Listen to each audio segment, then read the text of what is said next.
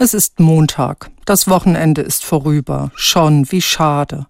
Monday, Monday. Jeder andere Tag ist schön, aber wenn der Montag kommt, muss ich heulen.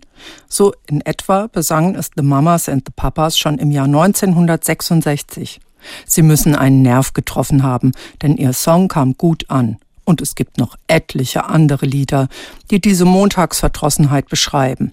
Wer steht da schon mit Feuereifer auf? Wer? Montag und Feuereifer, das geht selten zusammen. Was ist das eigentlich für ein Wort? Feuereifer. Irgendwie hört es sich ja brachial an. Und genau so war es ursprünglich auch gemeint. Martin Luther brachte es in Umlauf, als er die Bibel ins Deutsche übersetzte. An einer Stelle schreibt er, alle Widersacher sollen vom Feuereifer verzehrt werden. Gemeint ist ja also die zerstörerische Kraft des Feuers, also ein total negativer Begriff. Heute ist das ganz anders. Der Sinn hat sich um 180 Grad gedreht. Mit Feuereifer tust du was, wenn du mit Hingabe, Elan und Einsatz bei der Sache bist. Wie packt es so ein Wort von der bösen zur guten Bedeutung? Bei Feuereifer dauerte der Wandel knapp drei Jahrhunderte.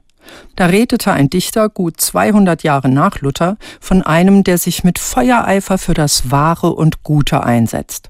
Und spätestens mit Theodor Fontane setzt sich der positive Gehalt durch. Der beschreibt einen, der mit jugendlichem Feuereifer seine Bilder malt. Ob es ein Montag war? Keine Ahnung. Bei Schriftstellern ist die Einstellung zu Montagen vielleicht auch etwas entschärft.